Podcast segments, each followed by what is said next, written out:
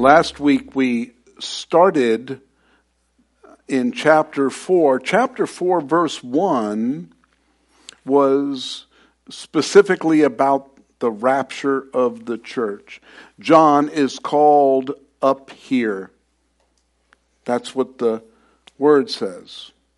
And when John was called up to heaven, he went. Now, John didn't have any supernatural powers where he can fly to heaven. So when he was called to heaven, it was because when God says to do something, he gives you the ability to do it.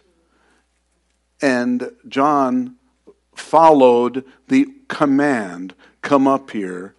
And why would John have been told to come up here if he couldn't? If he wasn't able to come up there. He wouldn't have been told to come up here. Lazarus, come forth. And he came out of the tomb. He was dead. But he came out of the tomb, all wrapped up. You know, and he came out, and then they unwrapped him.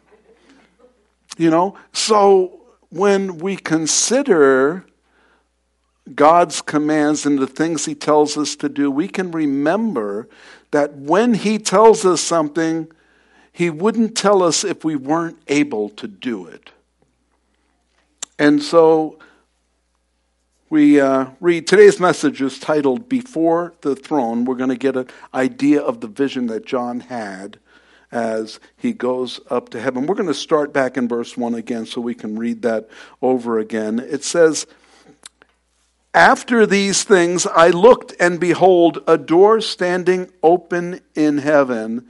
And the first voice which I heard was like a trumpet speaking with me, saying, Come up here, and I will show you the things which must take place after this. And immediately I was in the Spirit, and behold, a throne set in heaven, and one sat on the throne. And so it begins with after these things. After what things? Well, we're told that the book of Revelation was going to talk about the past, the present, and the future.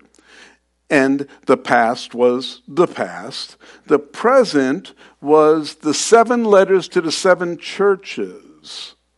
That's the present. And I believe the present is still the time that we're in right now because it was from the time that this was written, it'll actually go back to the day of Pentecost, till uh, the day that we're taken up in the rapture. That's called the church age. That's the age that we're li- living in right now. We're living in the church age. And we will eventually either go home to be with the Lord because we pass from this earth on to the next, or we will be taken in the rapture. Will we hear the words come up here? I don't know. But I know that it will happen so quickly that we won't even think about it. Uh, here's there's no test to what to do in the rapture, you know. Uh, there's no there's no way that we as believers will not know what to do because we have the Holy Spirit dwelling inside of us, and when God gives command to the Holy Spirit, the Holy Spirit's going to make everything happen the way He wants it to happen, and we're going to be there. We're going to be in front of Him at that moment. So John saw the door. He said, I saw a door in heaven, heard a trumpet, heard the voice, bam, and he was there in the Spirit. The Spirit of God brings him into the presence of God, before the throne of God. Can you imagine? What an awesome thing, right? So now John is using earthly words to describe a heavenly experience. it, that's all we have are earthly experiences and earthly wisdom and earthly knowledge. And if we're propelled into a heavenly location, well, Paul said it was illegal for him even to speak about the things that he saw. It, it, it, didn't matter anyway. If he explained them, we wouldn't understand them.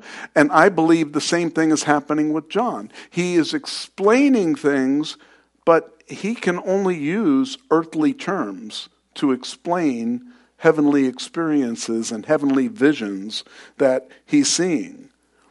So he's going to do the best he can. But there's nothing on earth that can compare to what is in heaven. So he's presenting this picture of the rapture in verse 1, where he's taken up there, and now he's showing us the first thing in heaven. I believe, personal opinion, I have not found a scripture that tells me that this is exactly what's going to happen. But I believe that this is a picture of the rapture, not just of the rapture, but of what we will experience being taken from the earth to the throne room of God. First stop, meet the Father. What better way to start eternity in heaven? Meet God. Here he is. Here's the one that we have been talking about through the scriptures for thousands of years. And here he is before us. And so John is now in that position right now. There he is. And he's seeing what he's seeing, but he is really representative of all of those who will go up in the rapture. And then he says in verse 3 And he who sat there was like a jasper and sardius stone in appearance, and there was a rainbow around the throne in appearance like an emerald. And so we're not given he had gray hair with blue eyes. We're not given a picture of a person because Jesus is a person, he is a physical body, but God the Father is a spirit. And we who worship him must worship him in spirit and in truth. And here, being elevated before him, we're going to see a spirit. But how do you describe a spirit? Well, the only way that he can be described is by the light that he's emanating. And so here are these stones, jasper and sardius, that uh, appear. Now, these are two stones that were in the breastplate of the priest. Okay, that and he wore there were the 12 stones of the 12 tribes of Israel and one was the first stone and one was the last stone. Sardius was the first, and jasper was the last stone. So here are these stones. The jasper um, is a clear, a clear crystal stone, um, like a diamond.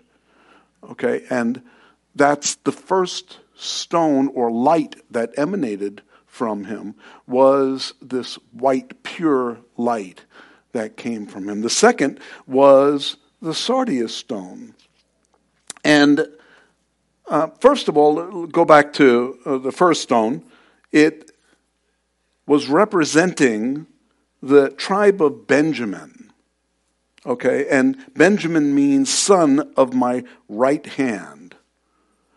And so here's the stone, the son of my right hand. Who was the son of God's right hand? That's Jesus. And there he is shining like the stone is representing him. The sardius is a red ruby stone, dark red type stone, like a ruby. And that was representative of the tribe of Reuben in the breastplate. And Reuben's name means behold, a son. And so when you consider that the red means behold a son, and uh, it, it's relating to Jesus again, because really it was relating to Reuben, but Jesus, red, blood. And so we're seeing how Jesus has the light of righteousness shining pure. We're washed white as snow by the blood, by the red. And so the sardius, the red, is the first stone in the breastplate, and the jasper was the last stone. So we start off with the blood, we end up pure and shining like the white, the clear stone. And he also sees a rainbow that was all around the throne, and it was green. Green. Couldn't we come up with a better color for that? Well, you know, for us, it would have been something, oh, more colorful and more, but there's a reason for green. Now, I don't know what it is. Many people have speculated what the green rainbow meant because if it's a rainbow, that means that there are variations of color because a rainbow has multiple colors. Green is the middle color in the rainbow. And so, really, coming from the throne, having this green rainbow, there were probably variations of it through the, the rainbow that was there, but really, God is the center of our rainbow. He is the one that created the rainbow to remind us that He will never flood the earth again. And so that's what they're. Other people have stolen the rainbow. I want it back. But it's going to be green this time. I'm looking forward to it because, you know, it's green. It's translucent green, by the way. And the stone represents the tribe of Judah. Judah means praise. So there's praise all around the throne of God. There's praise. That's a perfect relationship there. Judah, praise, and the emerald stone that's around there. What an awesome sight. And I'm sure John is having a very hard time describing everything that he's seeing. Can you imagine being in that place? You don't have to. You will be in that place. There's going to be a time where you're going to get to be there. You're going to get to see it for yourself. There's one thing I guarantee you won't do take a selfie. Your phone's not going with you. Okay? But you're going to be in front of there. You're going to be seeing this and you are going to remember that, for it's going to be etched in your memory forever. And, and uh, all of everything that John is seeing, I think, will be done. Remember, John was on the island of Patmos as an exile when these visions came to him. He didn't start writing the visions until he was back in Ephesus, until he was set free. And that's when he actually started penning Revelation. So this was years later that he actually put together his visions. That's how clear those visions are. Of course, the Holy Spirit was reminding him of what he saw. But that's how clear God makes the path before us. That's how clear God can illuminate our lives and remind us of what He's. Uh, there are things that I don't remember about my youth. Um, and God being one of them because I didn't have God in my youth. he wasn't really part of my. I had religious studies, you know, growing up, the, the nuns and stuff like that. I, I, I did have, I have visions of a ruler meeting the back of my knuckles. I, I do have visions of that. But as far as God, I don't, didn't have until I got saved. And then clearly, I remember the path that God led me down as I got saved, as I started walking with Him, as I started learning about Him. I remember and I have a, a, clear mind as to the things that took place. There are still some things that I'm not very clear minded about because they're probably things that God doesn't want me to remember. My walk didn't start off in perfection. Perfection means complete, same word. And see, he's started the work back in 1982. He started the work in 81.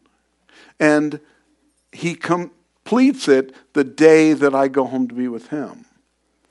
The work, I'm, I can't look in the mirror and say, wow, 85%. Can't do it because I don't know what perfection looks like. I, I, I can see other people that I look at and say, wow, they're close. They have really matured in their faith, and I could just see the way they walk with the Lord, uh, that He has done great work. That's not me. Oh, Lord, I, I don't want to be like them. I want to be like Jesus. Um, you know, but when we compare ourselves to Him, unfortunately, um, we're lacking. But He reminds us, He gives us visions of the things from our past and the things in the future. This is a vision of our future that He may not have given you in your head or in your dreams, but He's given you here by John's Word. We can look at history and we can um, read all the writings of the history of uh, many countries, any country, pick a country, you can read about the history of the country. You can read about our history when we became a nation and the, the leaders, the, the patriots that brought our nation into existence and the documents that they wrote to ensure that we would have the perfect government. And look how wonderful it is. We're, we've, we've attained perfection. Um, you know, and see, that's ridiculous thinking that we could do that without God. And now we're on the trajectory that we're doing everything without God when it comes to our government. You know, God is not the focus of anything going on in our government, which is very sad. And so, regardless of who gets elected into office, we're not electing a theologian to run our country because they would be, you know, kicked out right away, right? Immediately, if they tried to bring any theology into running our country, they would be impeached. They would find some way to get rid of them. And so, regardless of who reaches the positions of authority in our country, it's really not going to change because who really owns the world right now? It's the enemy, it's his world. And Jesus is coming soon to take it back. He has the title deed. We're going to be reading about that in a few chapters, but he's going to come back and he's going to set it right. We're getting the vision of when that, what's going to happen, the sequence of events that's going to happen and uh, what the visions are that we can expect to see. That's what John is telling us here in verse 4. It says, Around the throne were 24 thrones, and on the thrones I saw 24 elders sitting, clothed in white robes, and they had crowns of gold on their heads. And so here it is the throne room, it just expanded. He was looking at God you know, and now he saw the rainbow, he saw the lights. Now his vision is expanding now, and he sees 24 elders now circling the throne. They have their own thrones, and they're old people, they're elders. And so I don't know how age works in heaven. If I go to heaven, I don't want to be an old person. Uh, maybe they're old people that can still, you know, like Joshua still had his strength, you know, when he was old. And I don't know how that's going to work. I don't know which golf courses will be available up there. I don't know which bowling alleys will be, you know. I don't know what that's going to. Some people have that pictured in their mind. They have, like, oh, golf courses, and every shot is just the right shot, the, right, the distance you want to go, and then you, you know you you don't two putt, you one putt, and you're in the hole, and and it, it it's just amazing. How boring, right? You know, that's the last thing that I can. I just want to race around on the golf cart. Can you imagine what a heavenly golf cart would be like? Uh, that's would be exciting for me. Everyone has their own vision of what heaven would be like, I think you're all wrong. And me too.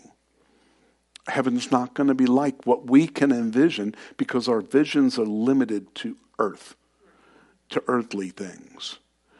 So if you like bowling, you're not going to roll a 300 every time, you know, because it's impossible to um, think that I mean, it's not impossible. You can think it. Hey, if that's what heaven would be like for you, maybe there is a bowling alley for you up there. I don't know. But what I know is we start in the throne room recognizing the author of everything, the creator of all life. And we're there before the throne. 24 elders around the throne. Some people say, Who are these 24 elders? John didn't give us names. Some say it's 12, the, the 12 sons um, of, of, the nation, Jacob, the 12 sons of the nation uh, that started Israel, and then the 12 apostles. So, which one's the 12th apostle? Is it Matthias? Is it Paul? Who? Who qualified for that last seat? I don't know. Because John didn't tell us who was in that seat. Can it be them? Interesting, interesting thought, right? So in Matthew, yeah, I, you know, I thought too much about this, obviously, if I'm going to read uh, about something from Matthew. And where was it? Matthew 19, 18, 19. Let me see. Uh, yeah, here we go. But 19. Okay. In verse, we'll start back here. The rich young ruler came and said to Jesus in verse 16, now behold, one came to him and said, Good teacher, what good thing shall I do that I may have eternal life? And so he said to him, Why do you call me good? No one is good but one, and that is God. Remember who's sitting on the throne? One. And that is God. But if you want to enter into life, keep the commandments. And he said to him, Which ones? So you know, if Jesus told me, keep the commandments, I would know. I, I wouldn't be. Which ones? Like, hold on. There were 10 commandments. What? Some of them are now not, you know, qualified to be commandments anymore? No. But he knew. And Jesus didn't tell him 10 commandments. He said, You shall not murder, you shall not commit adultery, you shall not steal. You shall not bear false witness. Honor your father and your mother, and you shall love your neighbors as yourself. So there he goes. He gives them just a few of the commandments. And the young man said to him, All of these things I have kept from my youth. What do I still lack? And so basically, he said, Okay, I've got it covered. I've done all of that. I've reached perfection. You know, really, it's what it, that's the impression I get that he thought that he was now qualified for heaven. What do I still lack? What else is there that I need to do? And Jesus said to him, If you want to be perfect, go sell what you have and give to the poor, and you will have treasure in heaven, and come follow me. But when the young man heard that saying, he went away sorrowful, for he had great possessions.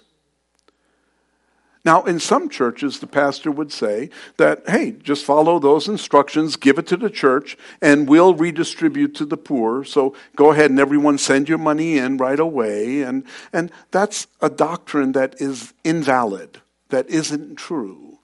We don't practice the health and wealth and prosperity doctrine. Uh, this was for that rich man. He needed to give up the thing that was keeping him from a relationship with Jesus. The last thing that Jesus said was, and come follow me. That was the most important part, really, of what he was saying. But the young man heard it and he went away sorrowful because he had great possessions. And then Jesus said to his disciples, Assuredly, I say to you that it is hard for a rich man to enter into the kingdom of heaven. And again, I say to you, it is easier for a camel to go through the eye of a needle than for a rich man to enter into the kingdom of God. We don't like to hear that. Because all of us, I don't care how much money you have, all of us are rich compared to most of the world. When you look at the percentage of people in the world that are living below poverty line, it's a huge percentage, and we uh, are living pretty good lives. When his disciples heard it, they were greatly astonished, saying, Who then can be saved? They got it. They understood. Hold on, this pretty much disqualifies everyone. But Jesus looked at him and said to them, With men it is impossible, but with God all things are possible. And then Peter said to him, See, I love Peter because Peter figures out how qualified he is by saying, See, we have left all and uh, to follow you. Therefore, what shall we have? He gets right to the point. Right? Well, I left it all. I have nothing. You didn't have anything in the first place you know? And, and, so now I left it all, and here I am, and we're following you. What do we get? Really, that's what he's saying, right? And so Jesus said to them, Assuredly I say to you that in the regeneration, when the Son of Man sits on the throne of his glory, you will have you who have followed me will also sit on 12 thrones judging the 12 tribes of Israel. 12 thrones. So 12 out of the 24? Maybe. Here's my question Why didn't John recognize himself? He was one of the 12. So that tells me that he couldn't tell who was sitting on any of the thrones. You know, there are sometimes we see things cloudy. We don't see things clearly uh, because of the time that we're living in, the age that we're living in, and because of the fact we have cataracts. And so we don't see clearly. And when we do see something clearly, it's only because God reveals it to us. And so John is only seeing what God wants him to see. He's only seeing things clear enough to understand, oh, this is what God is trying to show me. So, how do we know they're not angels that are around the throne? Well, first of all, angels don't sit on thrones. That's not a position for them. Only humans sit on thrones, and they're told they will rule and reign with Christ. That's true. And, and back in Matthew, that's what it says that we will be ruling and reigning. Those that follow him, that believe in him, and that are part of the resurrection, we are going to be with him. We're going to be ruling and reigning with him. The word elders is never used in reference to angels. It's only used in res- reference to humans. And so angels don't age. You know, how, how old does an angel have to be before it becomes an elder? You know, you know? so uh, it's not obviously an angel. And they don't wear crowns. We wear crowns because we're given a crown. Remember in Revelation chapter 1, we're given crowns and white robes. And, you know, that's what makes us different than, than angels. See, angels are created beings. They do the job that they were created to do, but God created us for a purpose to have a relationship with Him, to freely choose to follow Him so that He knows that we love Him and he's pouring out his love on us. That's part of this relationship. That's what God did this for. He gave us free will to decide for ourselves what we wanted. And that's what's going to make us different than every other creation of God. Humans have the capability to recognize that we're in need of a Savior and he provided that way. So I'm not sure when Jesus was telling uh, the rich young ruler to give away everything um, and to follow. It was during his ministry, obviously, uh, when he was there.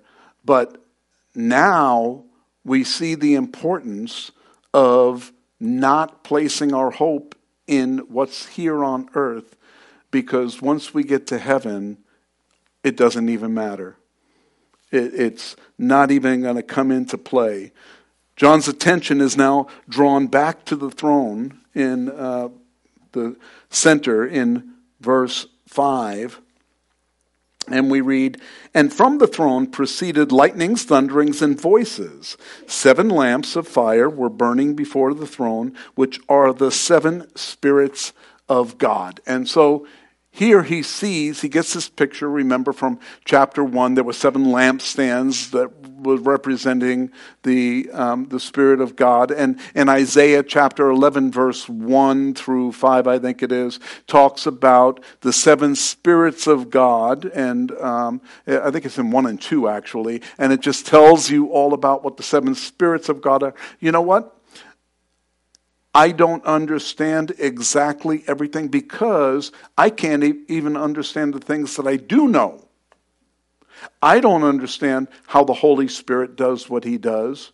I just know that he does. He, he leads me and guides me, and I'm shocked sometimes when he does. It's like, oh, that's what you're doing? Okay and I'm on board with it.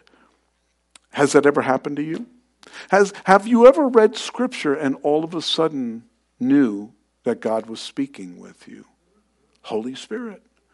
And so that's the part of the seven spirits of God that are leading us and, and directing us. And there's thunderings and voices, and eh, there's a storm coming.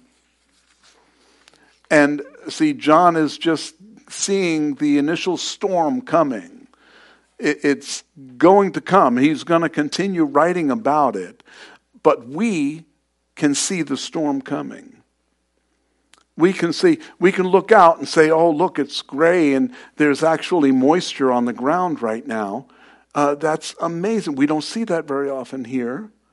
But we can tell when there's a storm coming you know, and we hear the thunderings and we see the lightning. And, and for some of us, it's kind of thrilling. others don't like it very much, but we we go out and watch it and you know sit in the yard and drink some hot chocolate and and and we enjoy uh, the storms because we don't get them very often. But here, I think this is a different kind of storm that's coming. The rumblings that are going on. We're not given. We're not told what the details are. Uh, we're just being told that it's happening right there before the throne. And then in verse 6, we're going to close with this. Be, before the throne, there was a sea of glass like crystal. And in the midst of the throne and around the throne were four living creatures full of eyes in front and in back. So there's where the term got eyes in back of your head. Uh, yeah, you're a creature hanging out around the throne.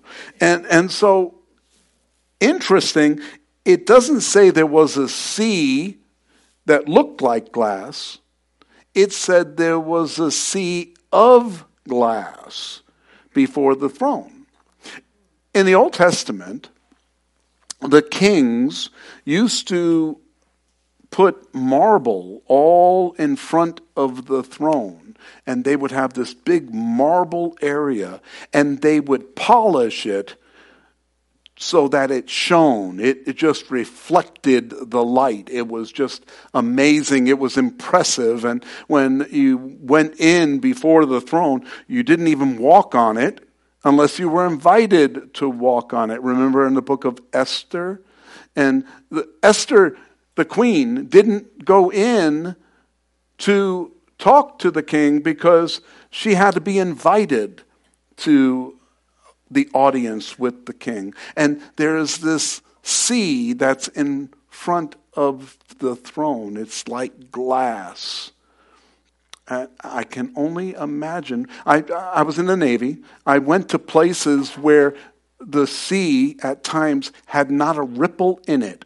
It's the weirdest thing that you've ever seen in your life. We're in the middle, we're on a ship. I was about uh, 20 miles off the coast of some country, and um, we were we were there doing observation, and um, and the sea was perfect like glass.